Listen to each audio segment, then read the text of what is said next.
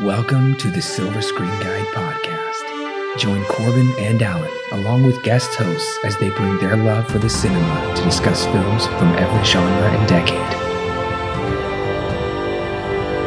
Learn about the history of the film, little-known facts, and insightful explorations while they enjoy discussing your favorite film. The curtain is rising and your podcast is starting, so sit back, relax, and enjoy your guide to the silver screen.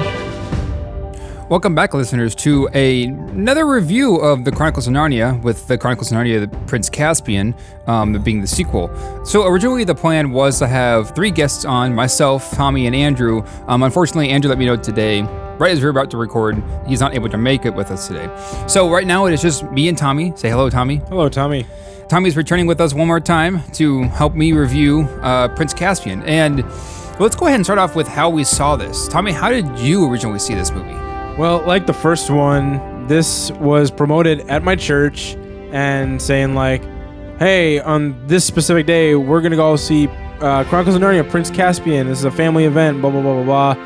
And we did just that. My family went, and I remember it was two thousand eight, so I was in fifth grade, and I went with my family, and it was a blast. I remember it was, if not a little bit more exciting in the theaters than the first one. And I was a little bit older and a little bit more prone to violence than I was in third grade when the first one came out. So me and my brother, uh, Hayden, who's been on the podcast, when we were young, when this came out, uh, you know, as soon as it was over, we were we were out in the parking lot reenacting the battle scenes and all that. Right. So that's that's where I came to find this film. Yeah, I think for me, and I think it was also the same for Andrew, um, we had somehow convinced our mom to take us to the theater to watch it. Um, because we had definitely seen, you know, The Lion, the Witch, and the Wardrobe at that point. Um, I, we may have even owned it on Blu-ray, or not Blu-ray, but we may have even owned it on D V D for all I know. So we were very aware of the Chronicles of Narnia at this point in our life. And so when we saw Prince Caspian was coming out, you know, obviously we were very excited for that. So I think I've mentioned on previous podcasts, my childhood, we never really went to the theater very often um, with my parents. They weren't really too big on, th- on that kind of a thing. But this was one of the few movies I was actually able to convince my mom to take my brother and I to watch it. And I don't think I've seen it since. Like, I don't think I've seen this movie since I watched it back in the theater when it came out in two thousand eight, which is surprising to me because, you know, that's also the same year that, like, The Dark Knight came out. Um, I think Iron Man two? I mean, yeah, no, I, the first Iron Man, sorry. The second one was two thousand nine. Yeah, so the first Iron Man came out that year as well. So this was a pretty huge year for cinema, um, looking back on it. My lie is two thousand ten. Yeah. It's hitting me now. So either way, this was a relatively big movie to come out since the release of the one, the, the movie that came before it, which was The Lion, the Witch, and the Wardrobe. So surprisingly, though, when it came, when it comes to scores and it comes to... Uh, well, scores are scores are roughly about the same, but money is a bit different. So we'll just get into that real quick. IMDb at a six point five, which is a bit lower than last time. I think last time was a six was a six point nine. Mm-hmm. Um, Metascore of a sixty-one, Rotten Tomatoes score of a sixty-seven percent, critic score seventy-three percent, audience score cinema score of an A minus, which has dropped since last time. That was an A plus last time. And a Letterboxd score of two point eight, which is really low, mm-hmm. because a two point five is like right halfway. Okay, so could you guess what the budget is for this? Just I, take a wild guess. I want to say it was around one hundred fifty million. one hundred fifty, you say? Yeah. Okay, so just for, for a little bit of context, last time The Lion that went to the ro- wardrobe had a budget of one hundred eighty million. Mm. Um, does that change your answer at all? Now I want to bring it up to okay. about two. I want. I'll say two. one hundred ten million. two hundred ten? Okay. You're very close, actually. It's two twenty-five. Okay. So they got a bigger budget this time. Um, and Adam Adamson, the director, did state that, you know, he wanted to you know, kind of go bigger with this one since the yeah. last time. Now that he was a bit more experienced with what it was, with his experience with the first one, he felt that now he could go bigger with this next one. And so he wanted to get more extras, wanted to have bigger action sequences. So he wanted to go all the way, and he got a bigger budget out of it, too. two hundred twenty-five million dollars is a healthy sum of money.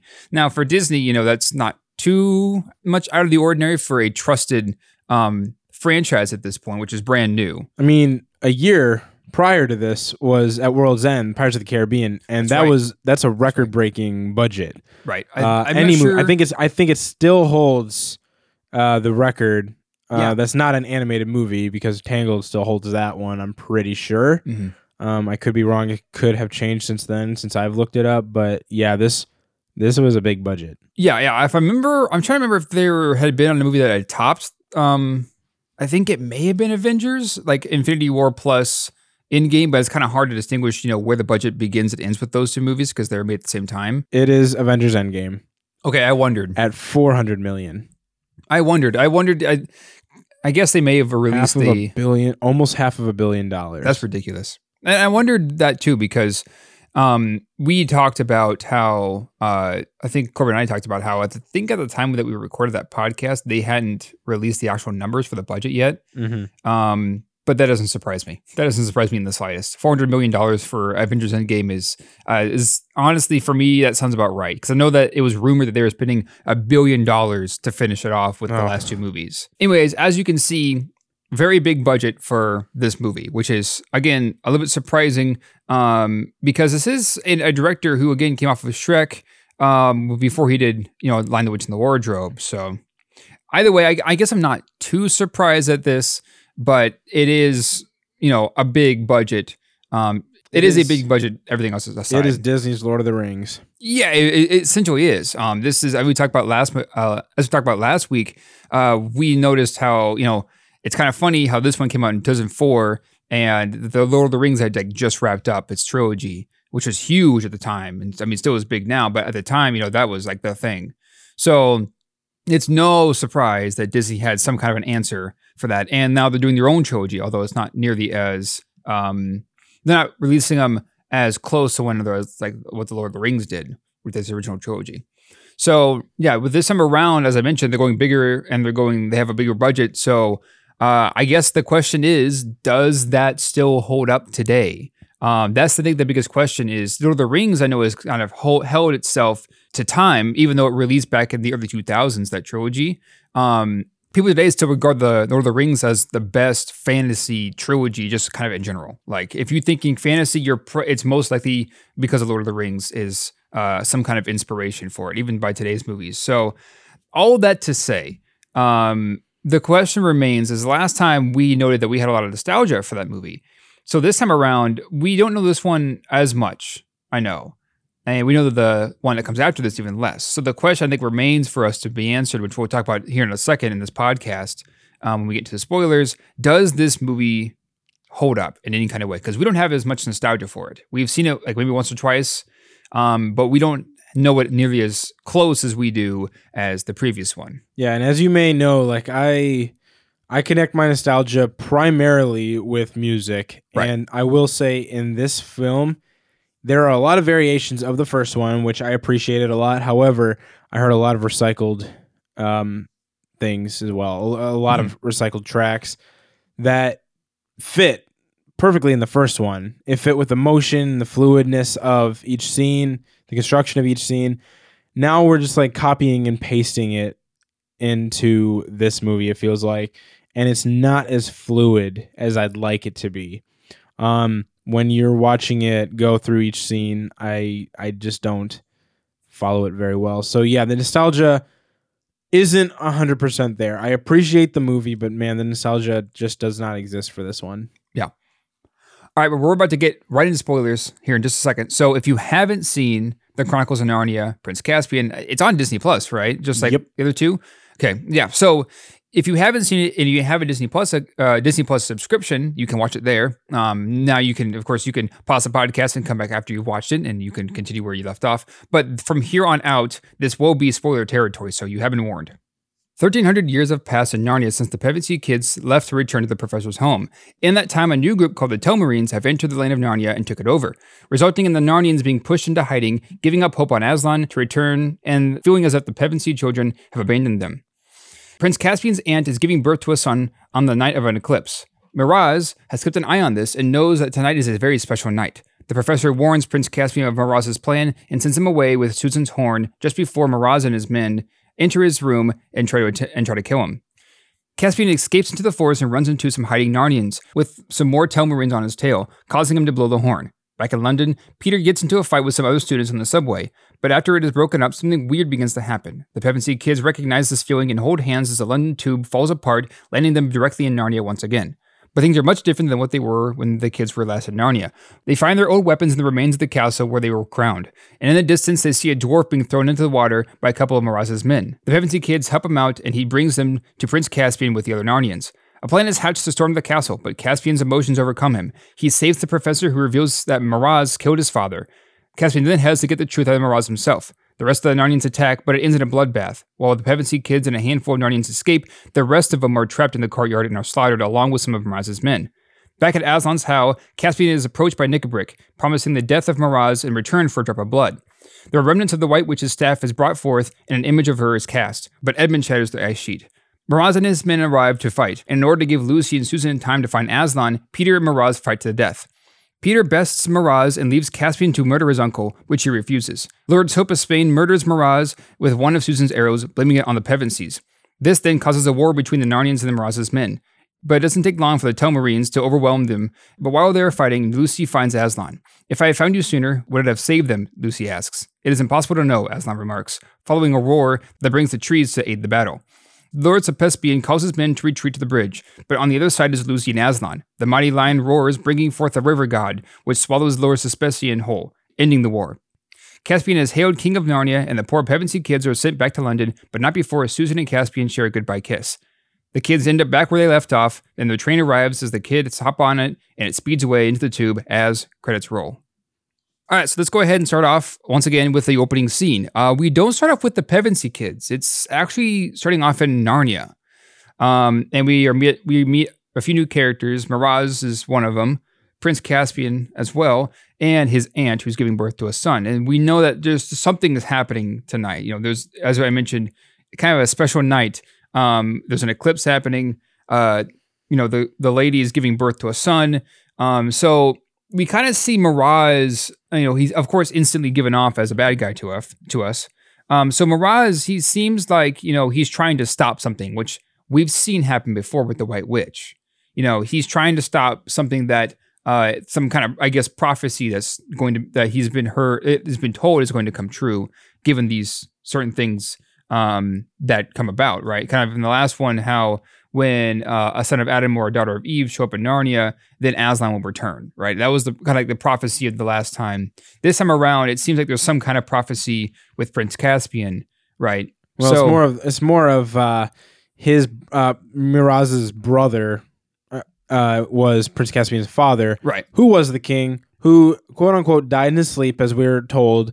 So that leaves Caspian as heir to the throne, right? So Caspian is currently prince and going to be heir. However, this baby is now born to uh, take the place um, as Miraz wants it. So he goes to kill Caspian, and and uh, Caspian flees. But t- in order to kill Caspian, um, or if you know if it succeeded, Caspian dying, uh, this baby will be heir, but Miraz can be king for that period of time until the son grows to be uh, strong enough to reign. But right. Yeah, not so much a prophecy, more of uh, killing f- like family to uh, have a stricter bloodline on the throne. Yeah, essentially, Miraz wants the throne. I guess we could put it that way. That's the I guess the best the best way of putting it. Uh, he wants to control what is Narnia at this point, right? Um, and of course, it has been thirteen hundred years since the last time we saw it, so things are very, very different than what we had originally seen in the previous movie. A lot darker. Yeah, a lot darker, um, both, you know, lighting-wise, visually, and, of course, even how it were, even some places that it ended up going on the story. It's, it's a lot darker. It's a lot more adult, which is interesting because while it still retains that P G rating, um, they're going, they're pushing it, you know, a little bit farther this time. When we talked about it in the last podcast, we felt like, you know, The Lion that went to the Wardrobe, it was already kind of pushing it. Um, just to kind of begin with, wasn't really pushing it too much, but we felt like from what we remember, this one pushed it even more. And so we'll get into more specifics when we get there, but either way, yeah, this is going for a more adult tone to it. Whereas, you know, previously it was very, you know, kid-centric. It, its audience was that of probably around, well, I guess between Lucy's age and Peter's age. That was kind of its target audience. Um, it's still the same here, but, you know, they've, of course, they've uh, grown. It's been four years since the last movie had come out.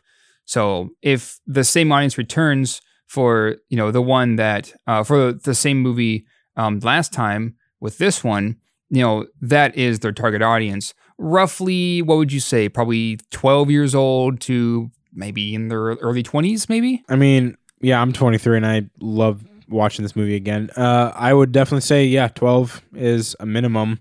Yeah. Um, obviously, a twelve-year-old that can handle uh, some violence, because this movie is a lot more violent than the first one. Yeah, yeah, well, it definitely is. Uh, and that definitely, I think, kind of comes to a head, or at least I think really bears its teeth when it gets to the scene when they raid the courtyard.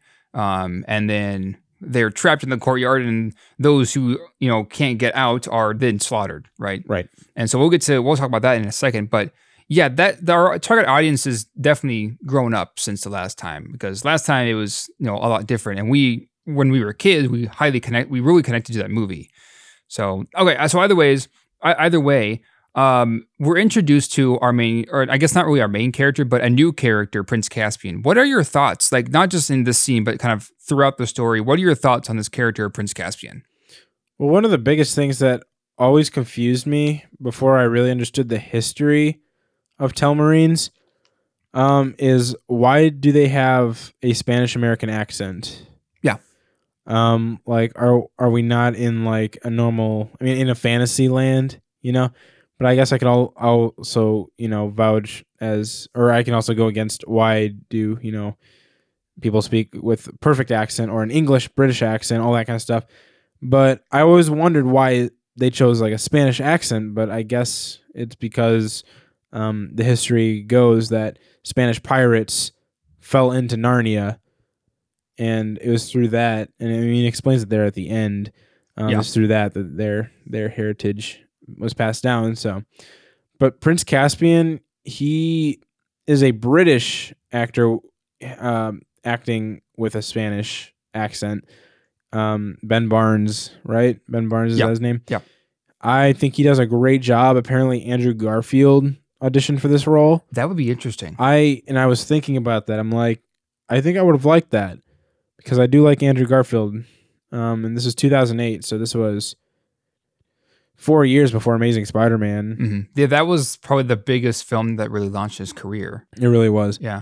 Um, but, yeah, no, uh, Ben Barnes himself, I think he does a great job um, for the most part. I think he's too stone-faced, or not stone-faced, stone-wall-faced, I guess.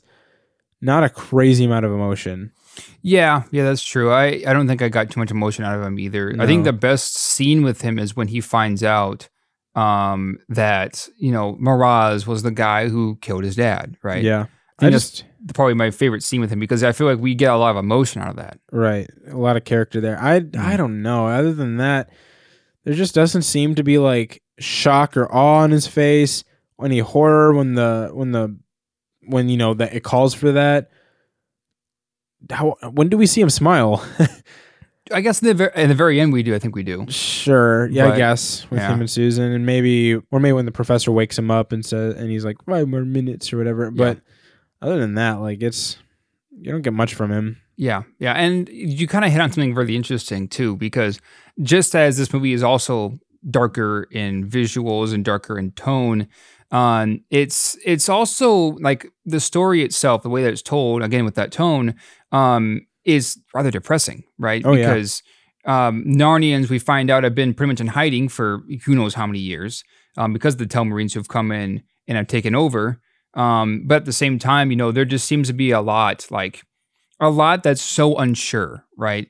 The the Narnians, to me, they kind of feel like, again, we're, this movie, just like the last one, has a lot of biblical references to it, which makes sense because C S. Lewis was a big theologian. Um, but in this one, like we said last time, it's kind of hard to like watch that movie and not see a lot of those uh, allegories. And it's kind of the same here, although I feel like they're not nearly as heavy as what they were last time. They're there, oh, yeah. um, but they're a bit more subtle, I they're think, this time around. Definitely there. Yeah. I think I liked the way that it went about this time because of, you know, it again, it was a bit more subtle with how it went about bringing in those allegories like, for instance, I saw the Narnians more of like the Israelites, right? Yeah, exactly. They kind of, after so long of being outcasts, or yeah, after so long of not hearing anything from God, they kind of begin to move away from him, right? So right. that was one of the things that I saw. And Telmarines is the Egyptians, like, yeah, it's almost along the lines of that, except, you know, the Egyptians knew the Israelites existed and they enslaved them, right. rather than called them fairy tales and then were encountered by them. They're like, oh, so. Right. Yeah, exactly. So it's it's an interesting it's interesting to see these biblical references return, but at the same time, like I mentioned, they're not as um, in your face. Yeah, they're not as in your face as before. They're a little bit more subtle this time around. It feels like they're um, taking elements from the Bible um, as parts of, as ways to tell its story than before, where it was blatantly taking allegories to tell some of the stories from the Bible almost. Yeah, you definitely have an Exodus kind oh, yeah. of thing going. Oh, yeah. Absolutely. Definitely have an Exodus thing going, especially at, at the end there, the final climax of that battle, you know? Yeah, and it could, I mean, you it could be said that uh, maybe the character of Prince Caspian is more of a, uh, oh, what's his name? Moses character. Right? More of a Moses, yeah, I could a see Moses that. Archetype, maybe. Because yes. he's the one who frees the Narnians, right? With the help, uh, now, of course, he does uh, help with...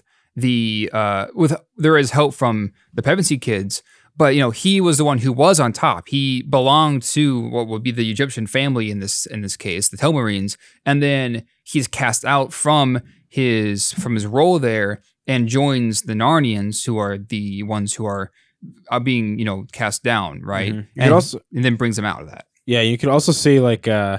Possibly like Caspian is like David and Miraz is like King Saul. Yeah, definitely. I also thought about that, like, um, because King Saul was very jealous of how David was, and I mean, there's it's a totally different story from the Bible and Prince Caspian, but you know, Saul tried to kill David, and it was that kind of a thing, that kind of relationship. So I saw I saw that as well. I mean, not as prominent, but mm-hmm. I still thought that way. Yeah, absolutely. So uh, that's why I kind of wanted to ask about Prince Caspian first, not just because he's the first character that we see, but he's also like the central driving force for this plot, right? He is the one who brings uh, the Pevensie kids to Narnia because he he gets the horn, right? He he's the one, horn, yep. yeah, he's the one who was part of the family and wants to repair, find out that he, the best way to go about this this big war that's been happening, or the part, the reason the, the thing he wants to do is to fix this relationship between the Narnians and the Telmarines, right?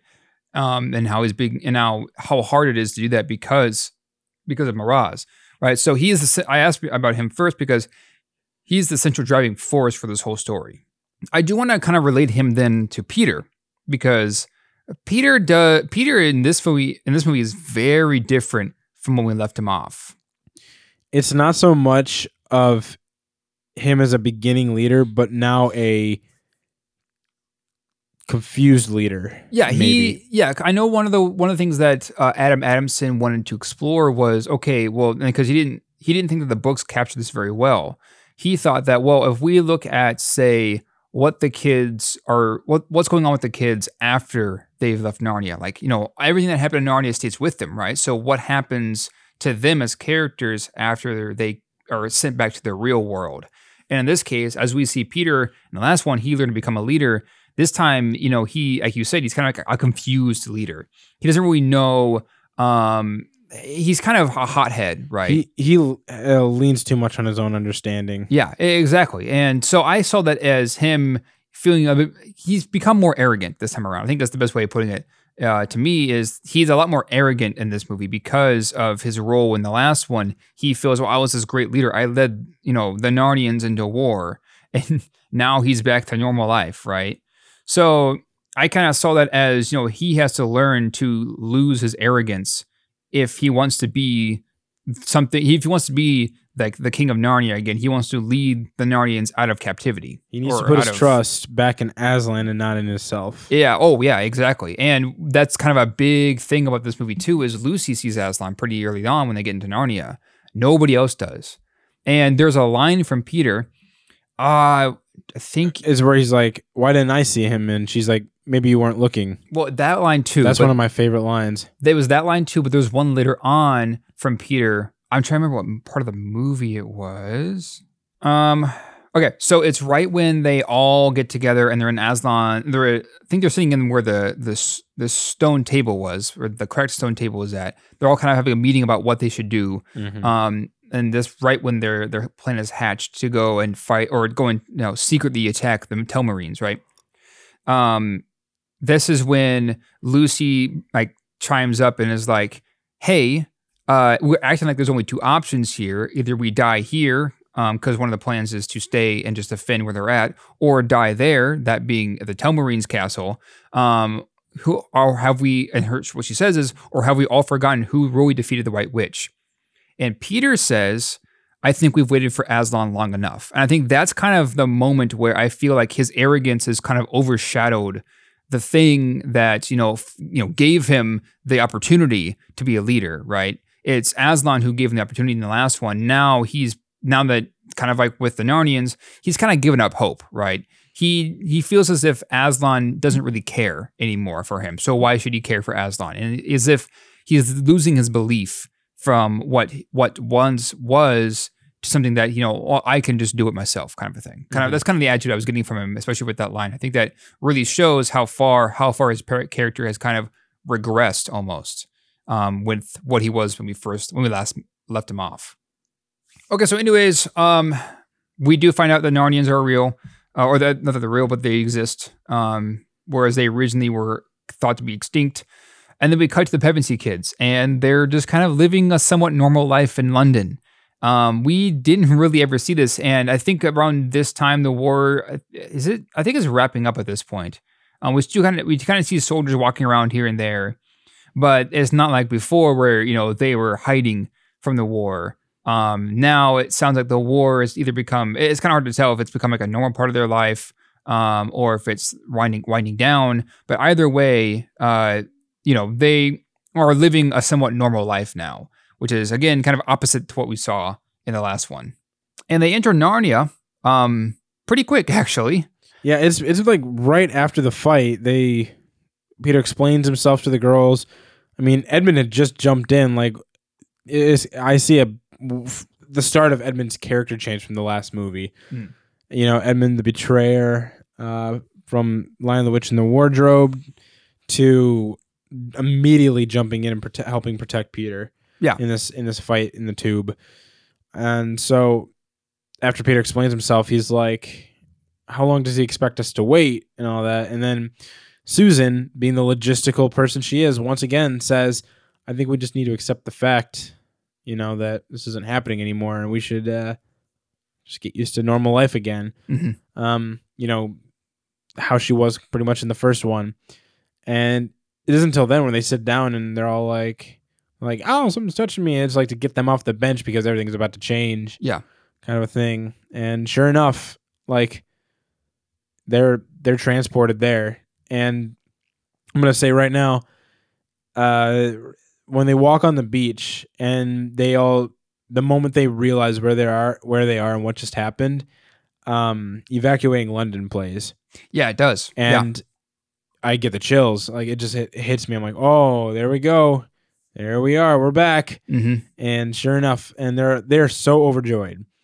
They are beyond grateful and uh, beyond grateful. That's, they're beyond thrilled. That's what I wrote down. Mm-hmm. So anyway, yeah, they're on the beach.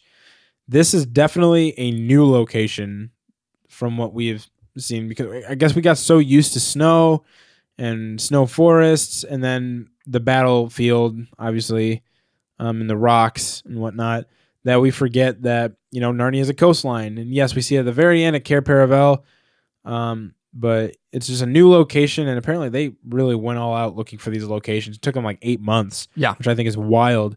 Um, but yeah, we are now on the beaches of Cair Paravel, and they can't even recognize. I mean, they they can't even recognize it at first because thirteen hundred years. I mean, it's going to look different. Yeah, they it's been thirteen hundred years, like you said, and the first place they end up is where they were crowned, right? Right. And they don't even recognize it because it's you know all in ruins. And so this is one of those things where I thought was very interesting. Was you know are we going to be able to see like the, the ruins of Narnia, like the movie that we watched before? Are we going to be able to see, you know, uh, more of like that kind of a thing? I know that uh, Breath of the Wild did this with uh, Legend of Zelda, which is has somewhat of a similar feel to it, right? It's like a fantasy, medieval-ish kind of world, right? But in that game, you're you're literally walking around some a lot of the ruins of, of Hyrule. And so I was wondering, I was like, are they going to go do that in this one? Are they going to like go and scour some of the ruins of Narnia, like from what we had seen before? To be fair, there isn't really a whole lot, like building-wise, it's mostly just forest. Um, so there wasn't really a whole lot to explore there either. So we really only have like this one scene um, where they're exploring what was the throne room where they got crowned. Um, and then they find their old stuff, right? That's really the only thing I saw. Uh, everything else is either in the castle, Um, which is a new set. I think they built that castle as well for this movie. Oh man. Um, I don't know if they built like the whole thing that we see, but enough to, for it to, you know, be a castle. Um, either way, it's either that or it's in Has- Aslan's How, where like they've been hiding out and they all, all the catacombs and stuff. So either way, I was curious to see if they go down that route. They never did though. Right. I will say, as they're walking and they're moving through the castle and they're coming to that realization, it's been a while. Mm-hmm. I mean, this place was taken over. It was invaded. Obviously, there are trees growing in the middle of these, or what were once rooms, like full trees. It's been five hundred plus years. Mm-hmm. And they're coming up to that realization. And then uh, there's variations of the score that we've known and love playing and gets you all emotional. And then Lucy just comes out and says, everybody we know, Mister Tumnus, the beavers, they're all gone. Yeah. And that draws you as a viewer who really got to love the characters from the first movie to really feel how they feel and be like, wow, I feel like part of me just died with them. Yeah. And yeah.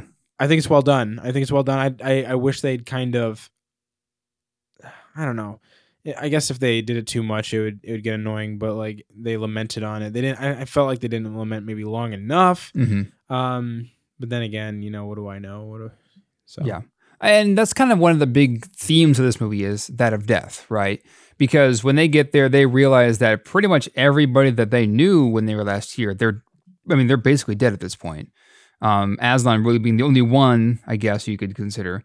Either way, um, so. A lot of the Narnians that they met were from before are dead. Um, a lot of, or uh, Miraz killed uh, Caspian's dad, and he wanted to kill Caspian. Um, so there's, I feel like there's a lot of that theme of death with this movie, right? It's not, a, again, it's not very played, you know, too heavy on, but it is definitely there. And along with the same like darker tone, that's something that I think that they're going for, mm-hmm. right? If they're going, they're writing something with, you know, the tone or the, the, um, the stakes are a little bit higher this time. It feels like, it feels like when, um, when towards the end, when Peter calls a, um, like a fight to the death with Miraz, it feels like, you know, a movie could go there, right? It could go uh, with one of them dying, which it, I guess it technically does, although not from either one of their swords. It came from, uh, one of Miraz's men, um, Lord, oh man, what's his name again? Sopespian. Yeah, Lord Sopespian.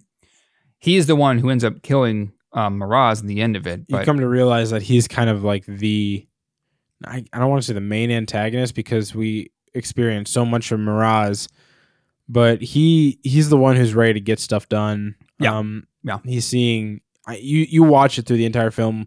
He and um, prof, uh, Professor, uh, General Glazell, I believe his name is. Yeah, I, I always just called him General. They na- they the mentioned General, him yeah. once, and then that was it. Yeah. So I just called him General in my notes. Uh, yeah, Captain of Guards, General, whatever.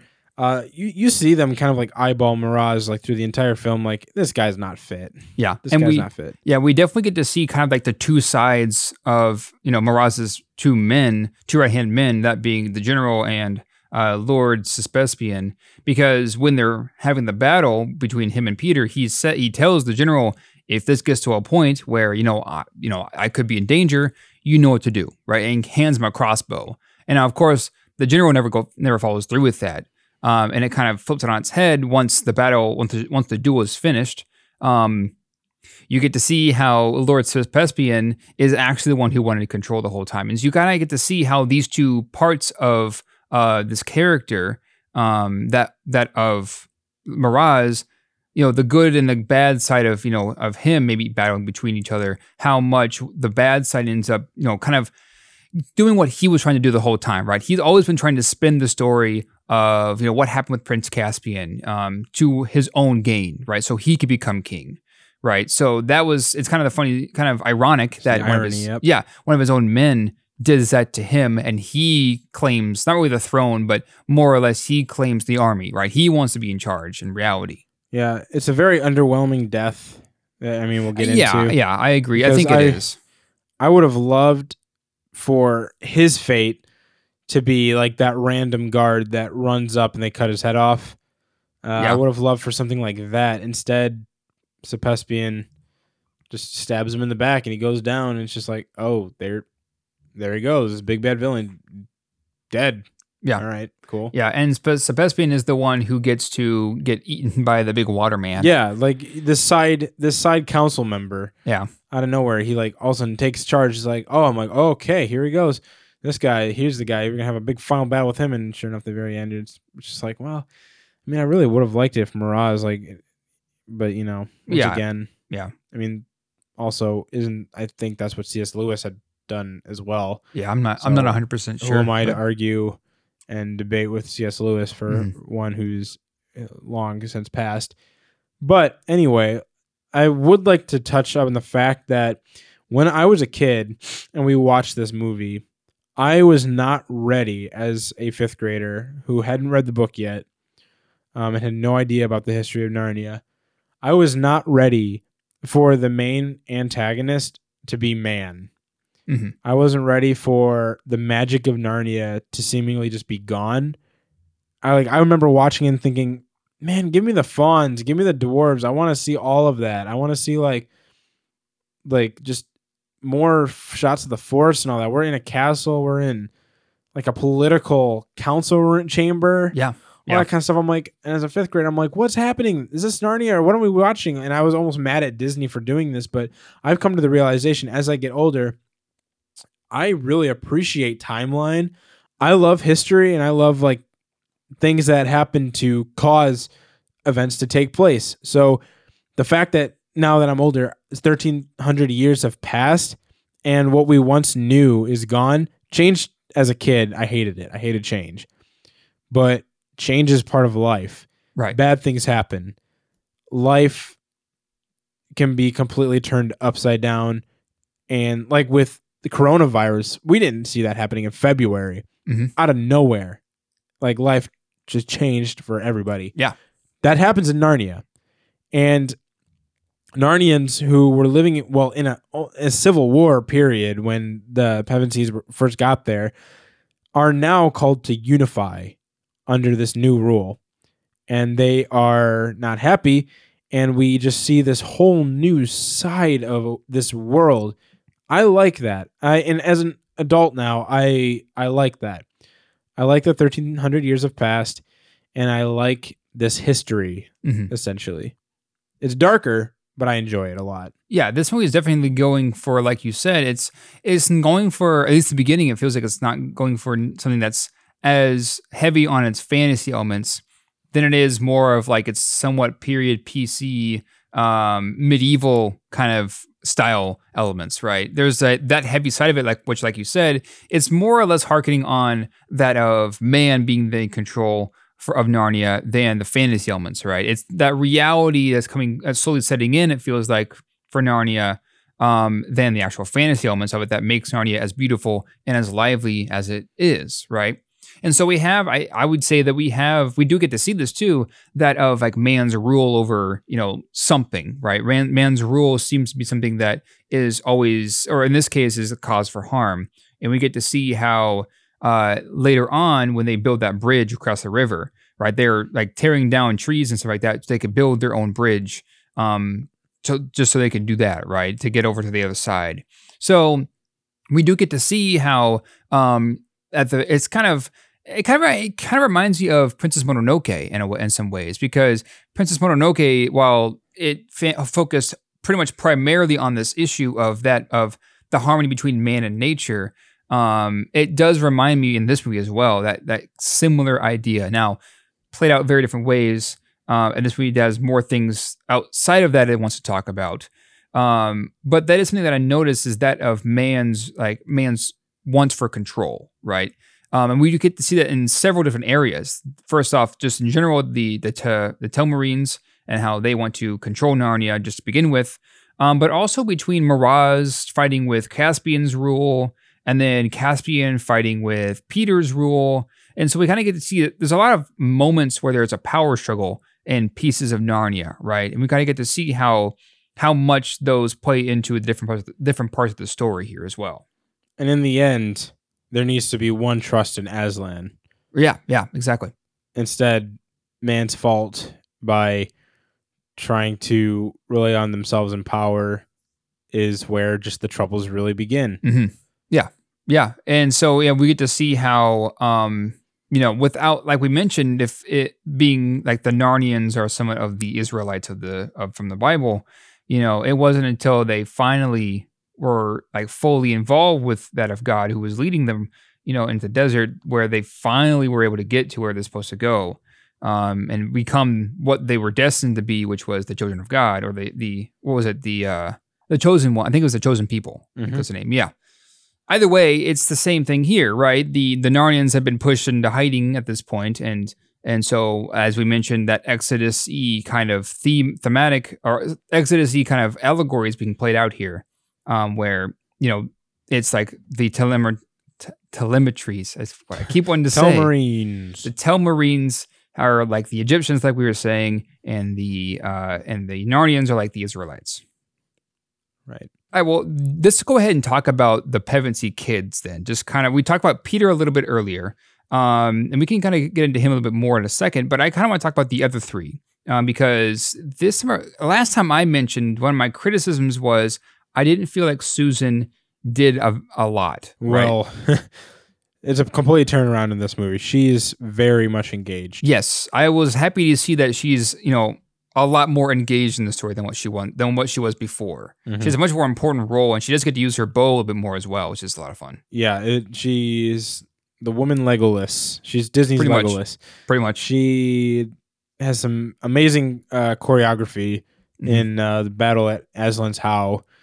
And um, and good leadership too with the archers up on top, even though they get sabotaged and whatnot. Right. But yeah, I really enjoy the fact that Susan um, has more of a role this time around. It's um, b- her character's a lot more inclusive, and I appreciated it. Um, do you have anything else to say about Susan? I mean, yeah, I, I do kind of want to talk about her relationship with Prince Caspian. Okay. Um, this is, I think, one of the more weaker elements of the story. It was very weak. I yeah. think it didn't need to happen. I pretty did it happen in the books? I don't know. I don't think I actually ended up reading Prince Caspian. I haven't I either. I need to go back and read I do these. Too. Um, but you know, it, it was something that was kind of lightly treaded upon. They you could. Tell that there was some kind of chemistry between the two of them and it points in the story, but it was never really explored. Literally the first time you see it, it was like at an like two hour mark when he's sending her and Lucy off and she's like, oh, don't worry. You'll just call me again or whatever, because the whole horn thing, it was like, mm-hmm.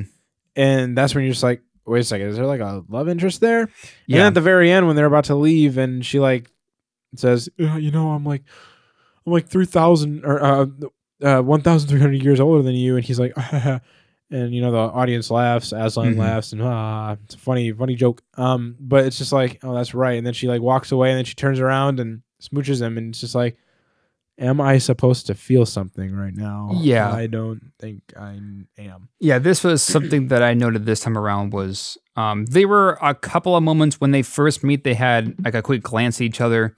Um, then we focus on, that, you know, that's enough. Not enough though. yeah. I mean, they focus on it enough for it to be like, what, what's going on here? Right. But like you mentioned, there are maybe small glances here and there up until that scene when the, when he sends him off, you know, to find Aslan, where they kind of bring it back where they're like, okay, maybe there is something here. Right. It's, they don't really ever explore it though. So that's something that I found to be interesting this time around was, you know, how much they That much they don't explore, and that there is there's a lot to this movie, right?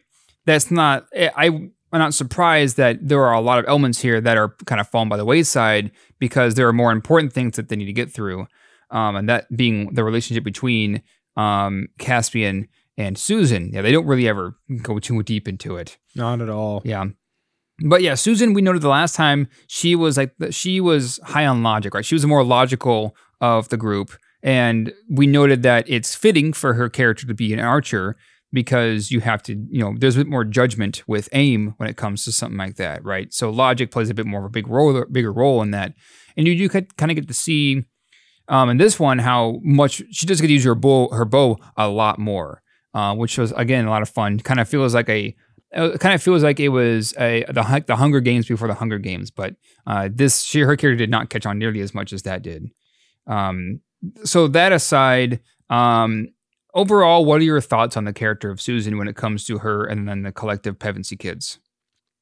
She, I don't want. She's not the outcast of the group. Mm-hmm. She's just the less spoken one, I guess. Because yes, she has logic. She says stuff. But how often do they actually follow what she says? Yeah. You know? You're right. Mm-hmm. Uh, you, you don't see them like say, you're right, Susan. Let's do this instead. You you really don't ever see that. So sometimes I just, I don't know. She's not, she's not the downfall and she's not like a plot point or anything. Yeah. But they do utilize her skills more in this film with the bow and arrow. Mm-hmm. And I guess on a sisterly level, she still shows that same amount of care for Lucy. Um, and I guess for Peter too. I mean, there's a hug there, here and there, but not so much towards Edmund, I guess. Yeah. Yeah. So I guess this, this just go ahead and talk about Edmund then, since he's kind of next from, uh, from Susan. What are your thoughts on Edmund? Cause I have, a, I feel like a lot more thoughts, um, opposite thoughts this time around from the last movie, but what, I want to hear what you what you think first. Edmund is a lot more developed, but also has like maybe a total of like seven lines to the entire film. He does yeah. not talk a lot, but his actions and his drive are completely opposite from the first movie. He holds to what how Aslan uh, knighted him as king. He is much more loyal, much more behaved and obedient. Uh, obviously, he drops a f- the, or a, a torch, a British flashlight. Um, he drops a flashlight and sabotages parts of a mission. But besides that, like he does what he's told. He doesn't wander off or anything. I love how the roles get switched a lot for him and Peter.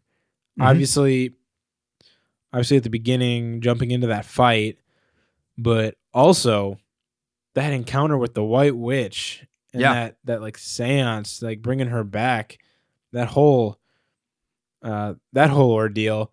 I found the irony in Peter now about to fall under her temptation. Yeah. Him yeah. reaching out. And then just like Edmund was stabbed in the abdomen in Lion, the Witch and the Wardrobe, he comes from behind and stabs through the ice sheet through the witch's abdomen. Yeah. I love that irony. I love that visual. And I love the fact that it was Edmund to come around, look at Peter and say, don't worry, you you had it under control, right? Or whatever that was he said. Yeah. Completely ir- uh, ironic.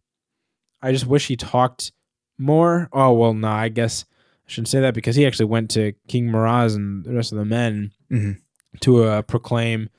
Uh, the plans that Peter had to uh, uh, negotiate, I guess, and yeah. their way of negotiating. But in the end of the day, Edmund's still a little bit of a standoffish character. You know what I mean? They they really pay attention to Peter and Lucy in this movie.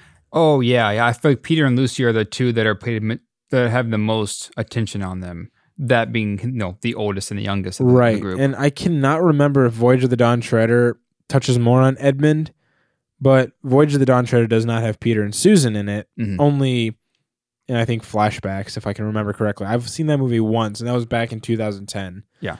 Uh, we'll get to that. But I I don't remember if they touched up on Edmund, but in this movie, yes, he's he's very skilled in swordplay and whatnot. He's um he's a little cocky too, especially when addressing him as king.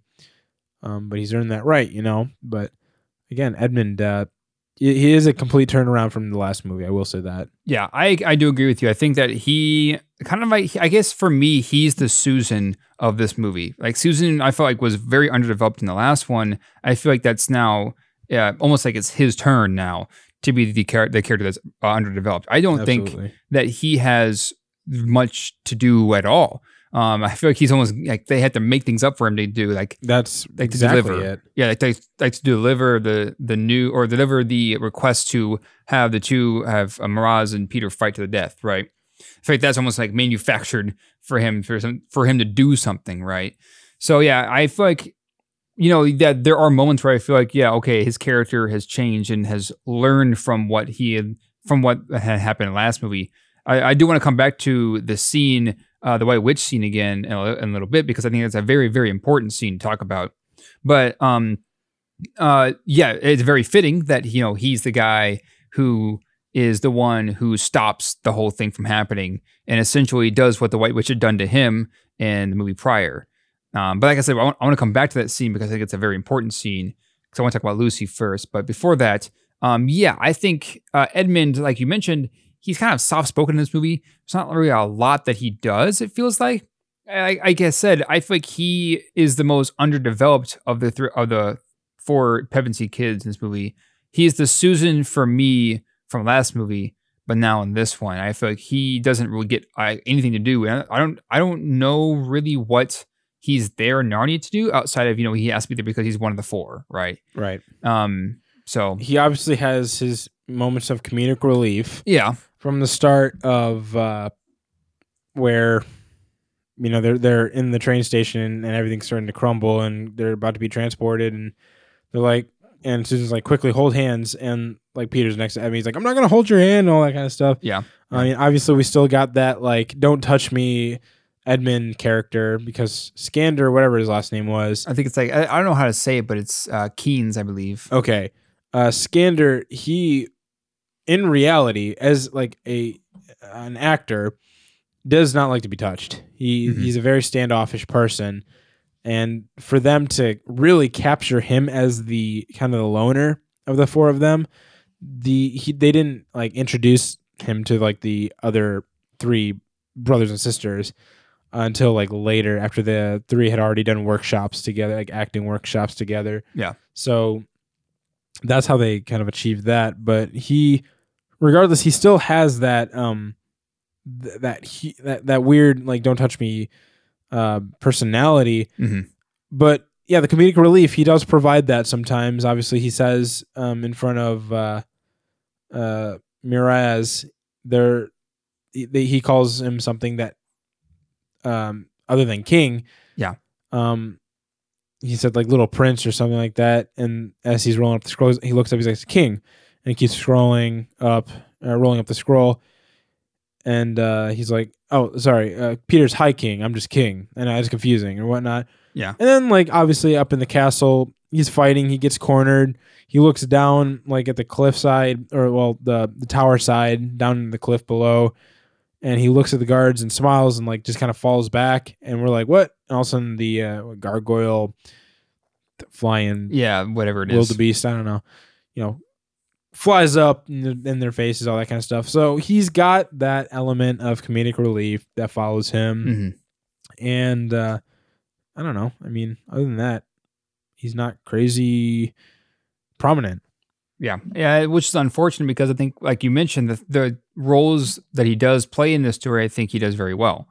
Um, so yeah, it is unfortunate this time around that I feel like he's rather absent from the group, like, you know, more so than what I would consider to be something that is, you know, useful or that pertains to his character, right?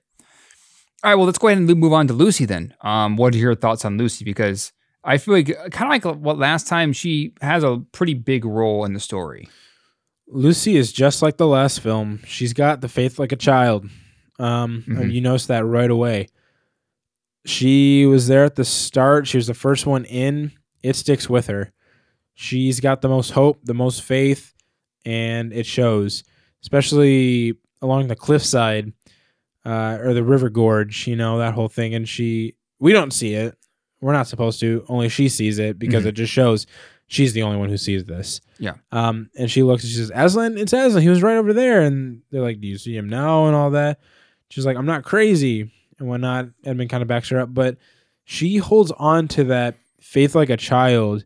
She always believes that Aslan's going to be back. And she kind of puts that sense back into her siblings because they're like, I don't see him. Why don't I see him? And she's like telling them, maybe because you're not looking. Like I am. Like maybe you mm-hmm. you don't trust Aslan in this time. You're trusting in yourselves. She's pulling that on them, and so we see the Lucy that we, you know, we know from the last one. Right. Yeah, I agree. Yeah, there her role hasn't really changed a whole lot since the last movie. Um, I did you ever feel like her faith maybe is being challenged in this one? I felt like maybe a little bit, but I, I definitely see it being challenged, like with yeah. the confusion in her other siblings. Yeah, but I never really felt like that was really a big point of contention. Because, it definitely wasn't. It, yeah. It definitely is not touched on like into a point where it's like a plot point where she's sitting there like, maybe Aslan's gone forever mm-hmm. kind of a thing. She never gets to that point. It's definitely like she's trying to convince them and she's worried about them, but it's never, I think we're on your own. Right. I think we're on our own, so. Yeah. Yeah, I feel like, yeah, like I mentioned... There's a little bit there, but it really is not, you know, you know, they don't really dive too deep into it. Um, so yeah, I I feel like her character, while still very, very important, um, and like you said, I think the most important part is that she's the one who still has, you know, that belief that Aslan's still like he's still gonna he's gonna come back. Right. And we it's kind of cool because when we do see Aslan, when we finally do at the very, very very end of the movie, um, I, no, actually, it may have been in the in the flashback that we see about halfway in. Um, she does remark, like, you know, you've grown, and he goes, and Aslan res, uh, responds back, saying, "Well, much like you, so have I." Right. So it's it's he it's kind of cool to see that parallel between uh, Aslan and her, um, where it's like you were saying, she's got the one who's got the faith of a child, right? That's starting to mature now, uh, and we get to see that visually with Aslan as well.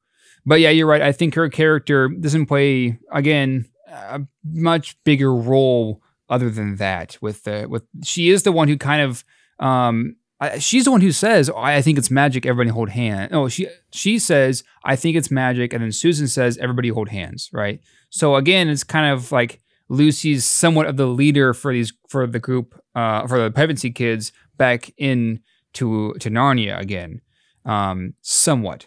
So... Yeah, that's the same kind of role that she played in the last movie as well. Not to mention, she's the one that um, has a dream of Aslan. Yeah. Uh, she has it while they're laying around outside in the campfire, and she wakes up and goes deep into the forest, and we see the trees move again. Mm-hmm.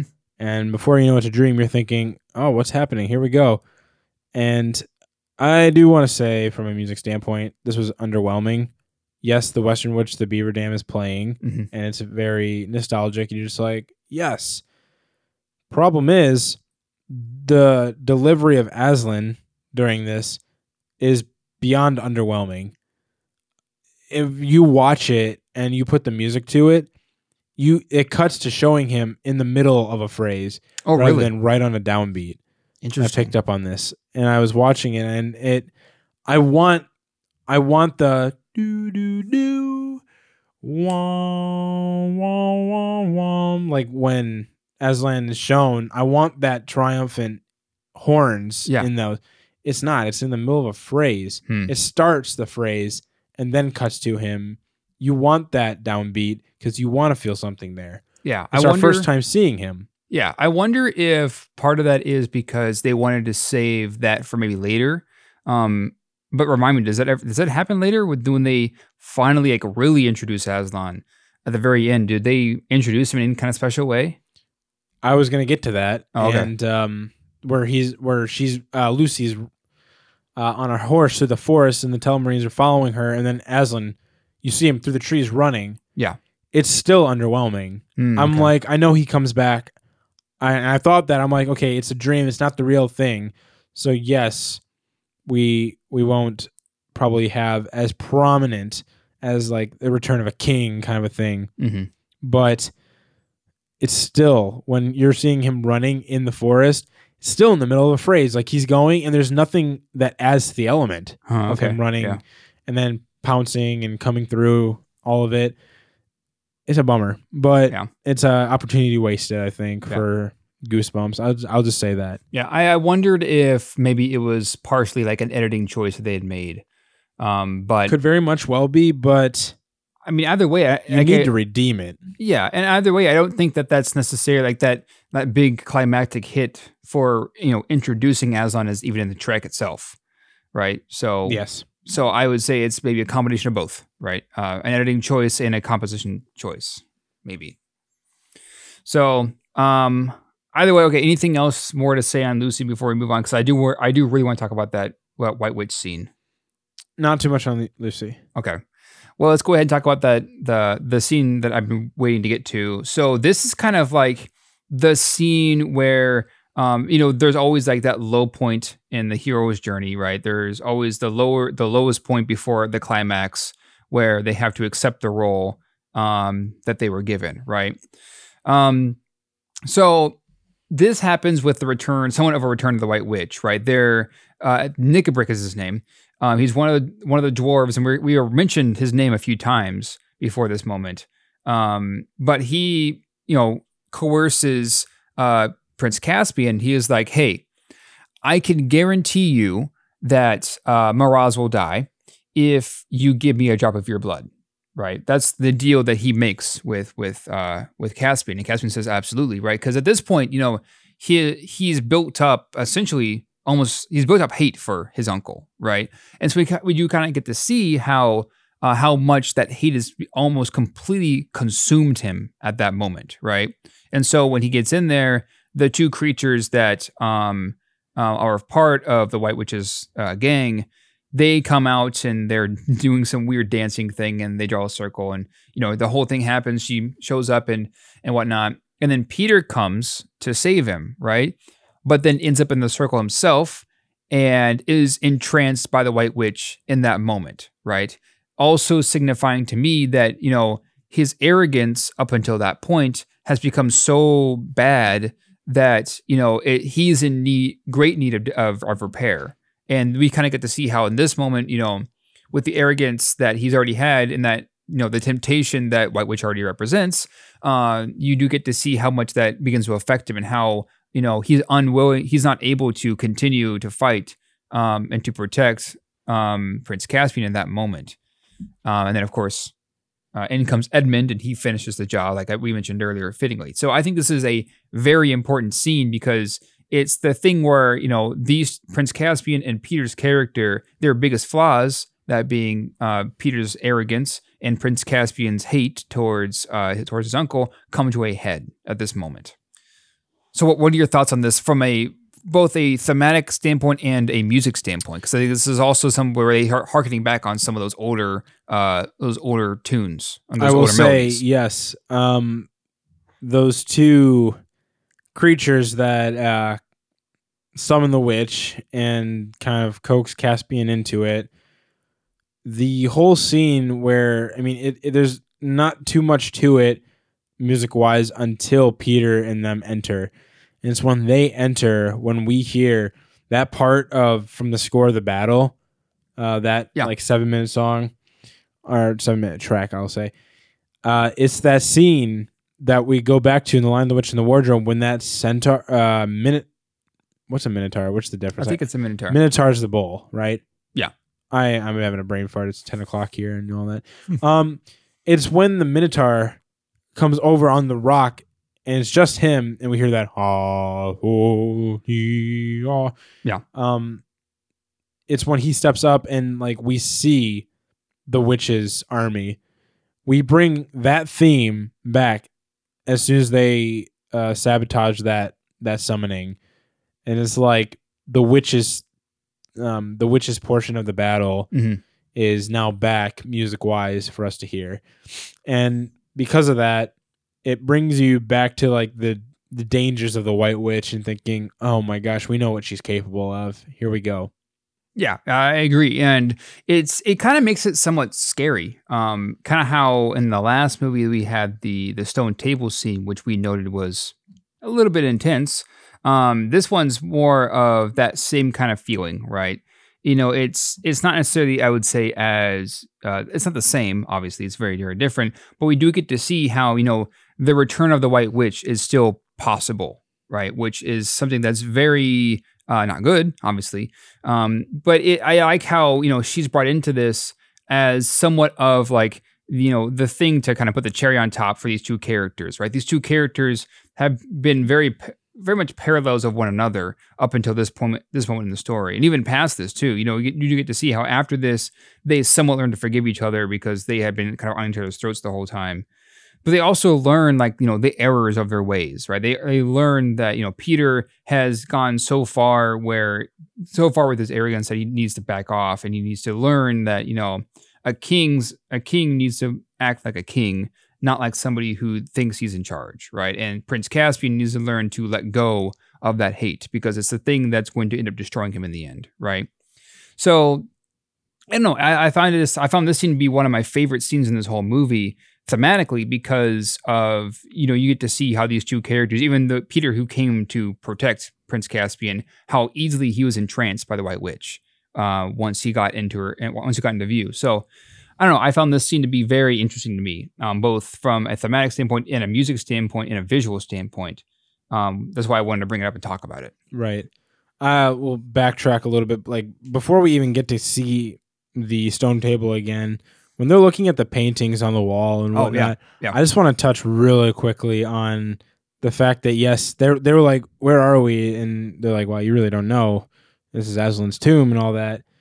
Well, it's when they pass Mister Tumnus's um, painting mm-hmm. of him at the lamppost, and you hear Narnia lullaby very briefly. Yeah, it's that hit me hard. Yeah, yeah. Um, it's the whole timeline going back to that timeline, thirteen hundred years. Like Mister Tumnus has not existed for thirteen hundred years, yet here he is, and our mu- and his music plays over top. It's just a special thing, and once again, it's how powerful music is, and it get it got me. It yeah. got me when I saw that. Yeah, there are moments in here where they got me too. Some of it was the that was one moment, and then there was also um, partially the battle sequences. Um, I think most notably when Miraz's men start riding towards the Narnians. Right, that there's a moment in the in the music and the visuals there. I was like, okay, I'm getting pretty excited. Right.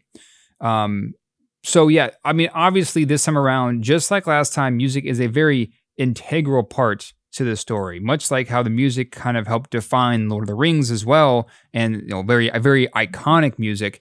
It's a somewhat of the same idea here. Um, obviously, I wouldn't necessarily consider it as iconic as Lord of the Rings, but it's still very important to the story. And just like last time, you know, the battle, sequ- the battle, um, the the the compositions that are used for the battle sequences are very very fun to listen to. But all around, the soundtrack is, uh, again, a great, great composition from Harry Gregson-Williams again. Not to mention Harry Gregson-Williams, fun fact, voiced the squirrel, yeah. who he was like, oh, we, we can collect nuts, and then Reap Cheap the mouse is like, yeah, something wrong with the Telmarines. Shut up, kind yeah. of thing. Um, yeah, that's Harry Gregson-Williams, and I remember, like, I had to look it up to confirm it, but I was watching it, and I've and I've seen... you know, bits where Harry Gregson-Williams has talked about his scores and all that. So mm-hmm. I know I'm, um, I'm very familiar with his voice. So when I heard it, I was like, wait a minute. And yeah. So I had to look it up and confirm it. And sure enough, Harry Gregson-Williams, our composer who wrote one of the best scores of all time, is a squirrel. Yeah. Which is kind of, it's just kind of funny to see. I mean, it's not necessarily uncommon for like a film composer to play a voice in, in the, in the movie. Like for instance, Uh, Danny Elfman played the singing voice for Jack Skellington in uh, Night Before Night Before Christmas. Um, and there's there's one other that I remember, but I don't remember off the top Michael of my head. Michael Giacchino, I will that's say, right, that's he right. was in Coco as the conductor at that's the one I'm thinking uh, of, yeah. Ernesto de la Cruz's like big um, Day of the Dead concert at the like mm-hmm. the climax of the film. Like he's the skeleton director at the orchestra. Yeah, I think yeah, it's awesome. That was one I was thinking. That was one I was thinking of. Yeah, so it's not like necessarily uncommon for you know a, a film composer to be you know a part of a, a very you know small character, like a cameo of the, of, the, of the movie. So right, and I mean Harry Gregson-Williams and um, Adamson, mm-hmm. uh, the director. Yeah, like, Andrew, Andrew, Andrew Adamson. There it is. Yeah, yeah, that's throwing me off. Andrew Adamson. They have worked together. They work on a lot of projects together. They mm-hmm. are, they were there with Shrek. Everything. So. Yeah. Yeah. All right. Well, I do want to kind of hop into the battle sequences now. Um, now we've kind of mentioned them here and there, but now I really want I really want to talk about them because there are two big ones. Um, there's the middle portion where they storm the castle, and then there's of course the last one, which is a rather long one at that. Very too. lengthy. Yeah, it's like an hour.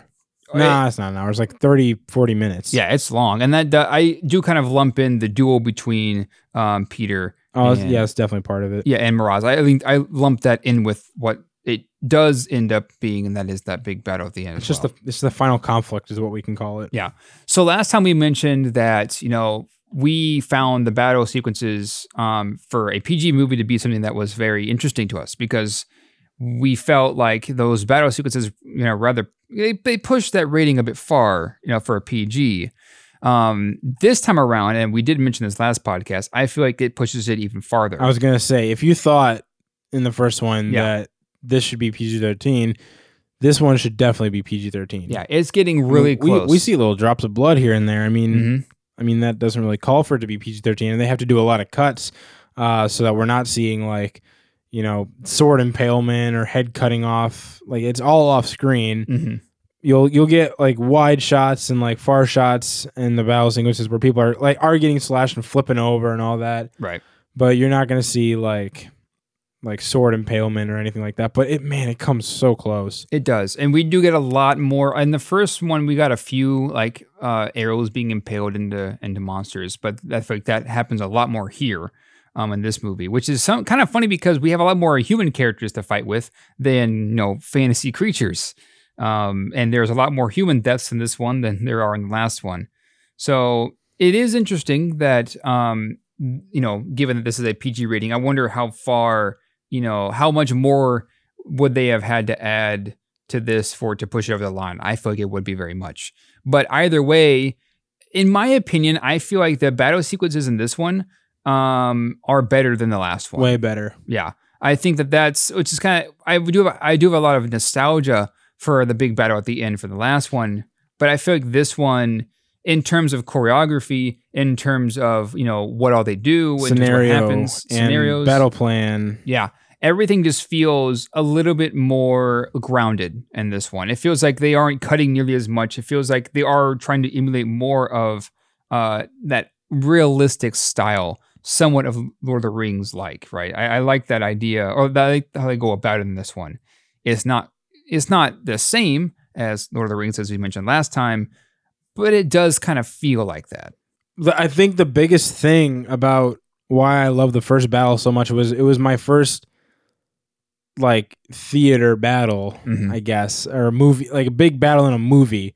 It was something I was not used to, and I had talked about this on the podcast last time. It's just something I didn't see all the time right. in a movie. Yeah, and I, I agree with you. I think that we both hold, because we both hold a lot of nostalgia for that last movie, I feel like, you know, I'm going to remember the last, the battle from the first movie more than I will here. That's what I was going to say. Yeah. That it's, was it. There, this one does not, like I mentioned at the beginning of this podcast, I've only seen this once before re- reviewing it this time, and that was when it released, right? So I don't hold a lot of nostalgia for this because I don't remember much. I remember a couple of scenes. The I remember that there was a duel between uh, Peter and between Miraz, and the, of course there was a big battle at the end. But specifically, I remember uh, the scene when Cas when they have the castle siege, um, uh, and Caspian goes in and has his blade up to Miraz, and Miraz steps forward, and the blade does kind of stick into his neck. And I remember I did remember seeing that it was bleeding, right? And I remember being like, "Whoa!" when I I watched in the theater. Thinking, I'm surprised uh, this got a P G rating, you know. So um, either either way, uh, I do still hold a lot of nostalgia for that last movie, but I do feel like from an uh, from a more objective standpoint, I feel like these battle sequences are just better in almost every way than they were last time, which is again kind of a testament to how much Ad- Andrew Adamson was wanting to improve and go bigger and spend more money on these sets and on these extras and all things like that. So I did mention it last time. The Castle Siege, I think, is really what pushed it for me for thinking, oh, this is a P G movie. Because as I mentioned, uh, they, you know, they stormed the castle um, of the, tele- I keep wanting to say telemetry. Telmarine. They stormed the castle of the Telmarines and the, the bunch of Narnians that are left that are slaughtered, right? And we don't really necessarily see that. But I think what is interesting too is I, I saw it this time when I went back and watched the scene again. The Peter, you know, he he Peter makes it barely makes it out uh, from the gate before it closes. He then stops and looks back, and one you do see a Narnian who was at the very front of the gate trying to get out. He they make eye contact, and he like steps back away, and then turns his fa- he turns away from Peter and walks back into back walk back into the courtyard to fight some more. I didn't notice that when I first watched it, um, and when I back I went back and rewound the scene to watch it again. Um, and sure enough, I noticed it that second time. I was like, that's interesting because it kind of shows, you know, it's somewhat of a foreshadow of, you know, of Peter's, you know, his, so his, his arrogance, of course, getting the best of him. And now that he's called this, called this strike, how much has affected, you know, those around him. So I, I found that kind of interesting and kind of showing that, you know, this is not necessarily as playful and as mysterious and as and joyful as last time around. It's going to be a lot more darker. And that's really shown here, I think, in this scene. I really remember like things such as like the trees really coming alive this time around. That was one big one. Um, I also remember them running under the battlefield. Yep. Uh, chopping down the pillars and then like just surrounding them from the ground up. I loved that as a kid. I was like, whoa, yeah. That didn't happen in the first one. Mm-hmm. It's kicking it up a notch, you know. And I remember...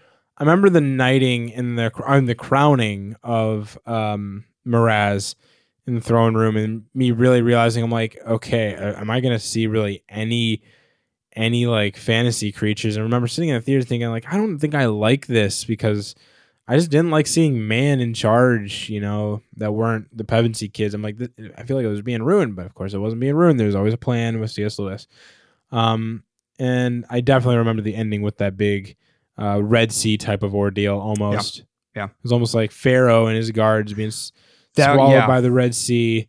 Um, except it was like uh, Sopespian being like the same, only person who really, like, that we see dies. Mm-hmm.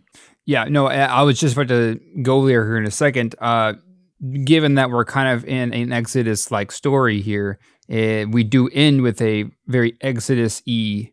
Um, the end to, ending to the battle, that being this, they run across this bridge that they've been building for a long time to get over to fight the Narnians. And then uh, Aslan calls, like, I don't really know what it's called, like I forgot or whatever. Um, but just like with the Red Sea and the and Pharaoh with his men, as uh, how it was parted for, you know, the Israelites to get apart, they get across, um, it closes in when Pharaoh tries to get across himself. So yeah, very much hearkening on Exodus there. And I was just about to go there. It's it's kind of funny that, you know, it's that river god thing that Aslan calls to that like ends. A projection of like a Poseidon almost. Yeah, almost. Yeah, it's it's kind of funny that it goes down that route. Um, it since it's already following it's this Exodus-like story. Well, if they would have gone like the Red Sea type of ordeal where the waters come from both sides, I don't think viewers would understand that Aslan did that. Yeah, it would be too much on, it would be too on the nose, I feel. It would, yeah. Yeah. I think what had to happen was they had to have that projection to show like the human character characteristic as if like that thing was fighting for them. Mm-hmm. You know, yeah. It wasn't so much like a natural occurrence. Like Aslan controls the water now. Oh, but like instead he like summoned this type of water thing, you know. Yeah. Yeah, exactly. I really really like um, the quote from Peter Dinklage's dwarf, his name's Trumpkin, mm-hmm. that says, well, after Lucy says, do you guys not believe me that he was there? And they're like talking about how we get down this gorge and uh, Trumpkin's like falling or whatever because he's also comedic relief. He says, yeah. Look, I'm not going to jump off a cliff after someone that doesn't exist. Yeah. That is a complete, like, one, foreshadow, and two, just symbolism to people who do not have faith. Yeah. And yeah, he's very, and I also find him like from the stories, from, from the stories standpoint, you know, he's very much a character who kind of embodies that of the rest of the Narnians, right? He, he's kind of like the one who's someone of the story's representation of the Narnians in this moment, right? He's like, yeah, Aslan doesn't exist, right? It's been thirteen hundred years since we, you know, since he came here supposedly to him. Um, and so, you know, who knows if he actually exists, right? Yeah, the so, voice of the pessimists. Yeah, yeah, exactly. He, they, and which is very fitting because, you know, the Narnians are also very pessimistic, especially at this point, because of what's happened, right?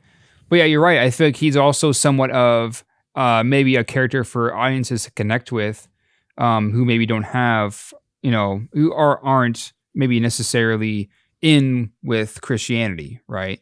right? He could be someone of that character where you do get to see how, you know, he's been pushing it off and pushing it off and rejecting it and rejecting it. But then in the end of the story, he comes face to face with the lion at the very end.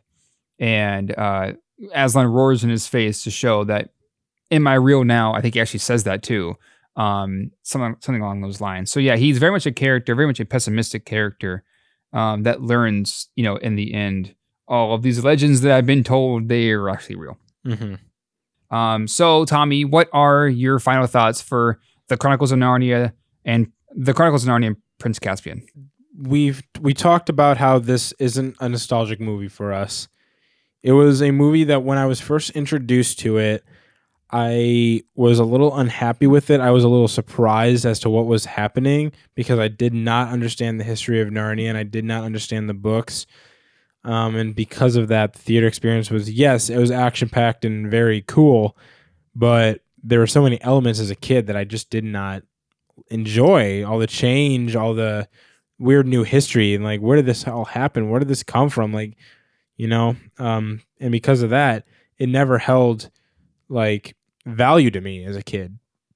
So because of that, I couldn't connect it with my childhood very much and whatnot. However, returning to it, Uh, despite all of the flaws that we pointed out in character and maybe some pacing issues here and there, um, I still can say that I do enjoy this. And because it is Narnia and because of the music and because of the characters that I do know and love um, in this new season and this new area, well, I shouldn't say new area, but like just in this new way of life that they have to overcome, like, I do enjoy it. I do enjoy seeing them have to overcome this. Uh, but like we said, there are plenty of flaws in there, uh, whether it be with the characters themselves, like kind of pushing a few things to the side and or adding like little plot points that just don't need to be there, like the love interest. Um, regardless of all of those, this is still a movie that I'm glad I own. I mean, I I own the first and now this one. Um, I've had them for a while, but I do not o- own uh, Voyage of the Dawn Treader, and it's actually because of Caspian that Disney backed out of Voyage of the Dawn Treader. Did you know that? No, I guess I didn't know that. It's twentieth Century Fox. Really? Yeah, before Disney bought them. Oh, that's interesting. That's why. I guess I didn't that's know why. That. That's the only reason that um, Voyage of the Dawn Treader is actually on Disney Plus. Otherwise, it couldn't have been. Gotcha. Okay. Because Disney owns Fox now.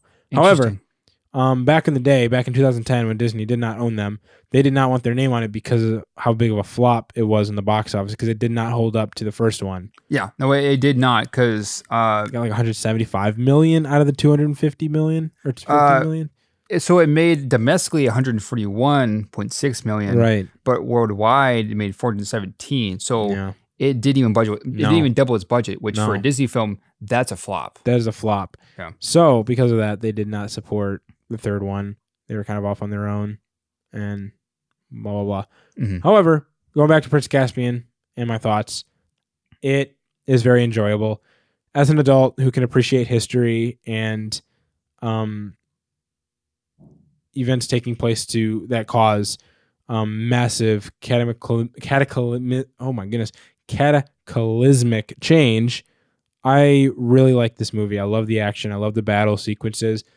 I do like the com- the character development that is there. Mm-hmm. I like seeing Peter struggle. Um, I like seeing Lucy continue to have that faith as she always has. Um, and because of that, I'm giving it an eight out of ten because it doesn't live up.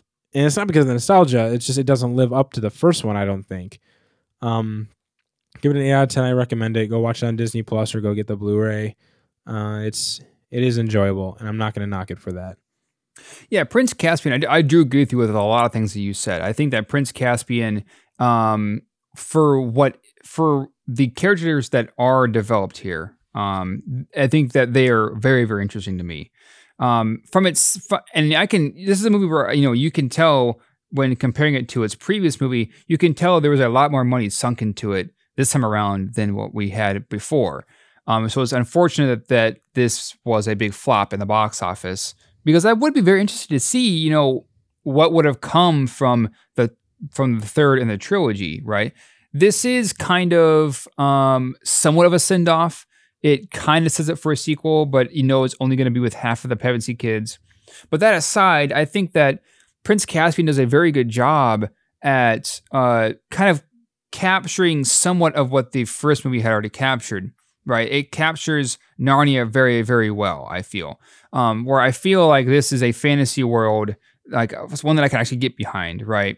So I think that what it does, I think that what Prince Caspian does well, it does really well.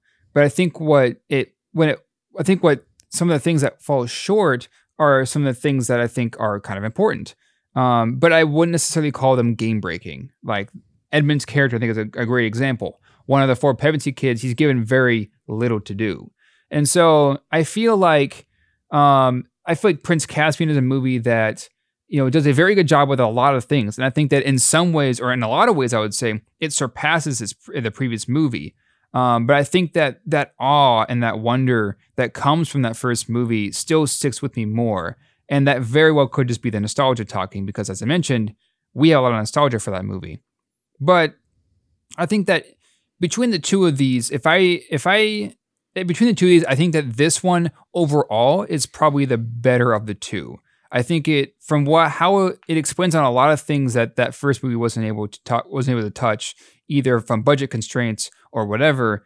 But I think Prince Caspian does a lot more that I'm looking for than what the first one does. However, it still does not have that nostalgia factor, right? That's a kind of a big part in my rating, um, or at least in what I think of the movie. And I tried to give the first one, I tried to be as, I tried to separate myself from the nostalgia and from what I'm actually thinking. And so I'm I'm trying to do that here with this one. You know, I, I that's not as hard to do as it was last time. So I think my score is still going to be the same as last time. It's seven out of ten, um, and it's hard to recommend. But I think that for me, um, if I were to, if I didn't have nostalgia, I think I might go for Prince Caspian over the first one.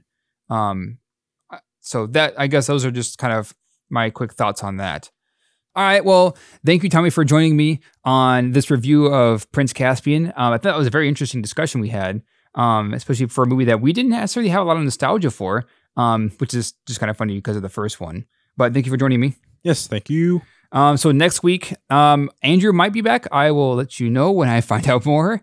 Um, but definitely, Tommy and I will be back to review uh, the, the Voyage of the Dawn Treader, which I'm curious about because I haven't seen it. Um, I know you have. I have once in two thousand ten. Yes. So I'm curious to see, you know, what that discussion is going to bring out of us. I literally only remember like one scene. Okay. So that'll be next week. But, uh, by the time you're hearing this recording, Corbin and I would have already recorded, uh, well, yeah, we would have already recorded our Halloween special. And so between this review and Voyage of the Dawn Treader, you'll actually get the Halloween special that comes out on, uh, October thirty-first. So that'd be me and Corbin coming back. Um, then we'll have Voyage of the Dawn Treader after that. And then he and I are going to jump into a Rocky retrospective. That's taking the place of what was going to be um, a different retrospective that was going to be Denis Villeneuve. But because they moved Dune, we're going to swap it out. And uh, we're going to hold that retrospective until Dune is actually going to be put in theaters. So either way, you don't want to miss that. Um, and I'm glad that we got to have, you know, new guests on the show. And hopefully we got to have you back, Tommy, and Andrew back at some point in the future. I'm sure we will. Anytime. So, yeah. So thank you, listeners, for joining us on this review. And we'll see you next week, actually, with uh, the Halloween special. A few days after that, we'll be back with Voyage of the Dawn Treader.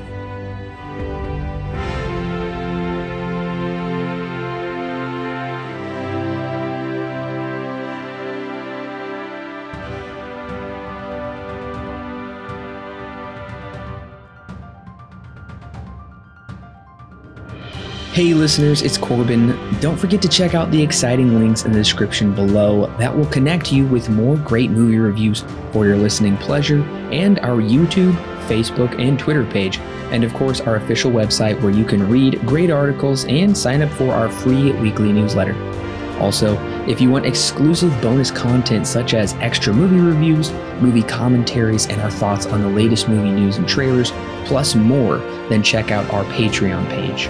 It's a great way to help keep this show free, and it gives you great content that's yours to keep. All of that and more is found in the description below. Don't forget to subscribe whether you're on YouTube, Apple, Google, or Stitcher, or your favorite podcast service. And while you're at it, please leave us a five-star review so other movie lovers can more easily find our podcast. We love talking about movies, and we love talking about them with you. So don't forget to share with your friends and family. And we'll see you next week, listeners.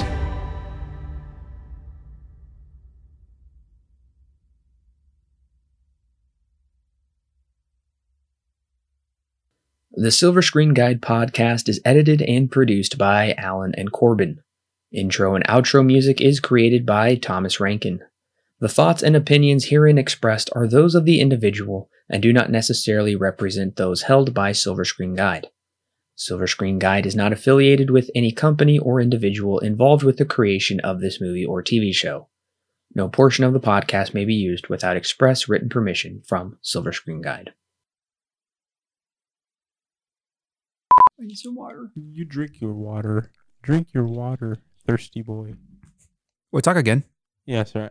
At first, I I was definitely not on that one. That was weird. Drink your water, thirsty boy. That was weird. I definitely heard that. Yeah, I did too. I was kind of trying to figure that out.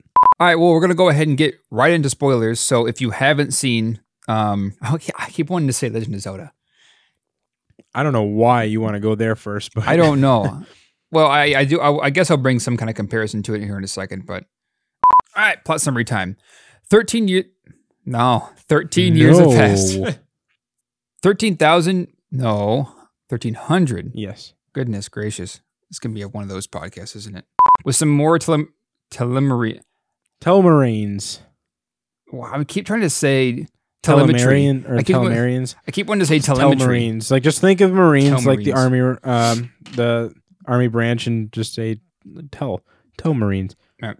Caspian is hailed King of Narnia, and the four Pevensie kids are sent back to London, but not before Susan and Caspian share a goodnight kiss. Good night. Goodbye kiss. It wasn't like, she was never, cha- come on. Come on.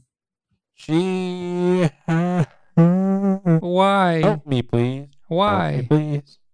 I don't think it's the case. I think it's the actual mic. That sounds like a it mic problem. It might be the mic problem. Oh, goodness gracious me. Why is it doing this? Goodness gracious me. There it goes. Help me, please. All right.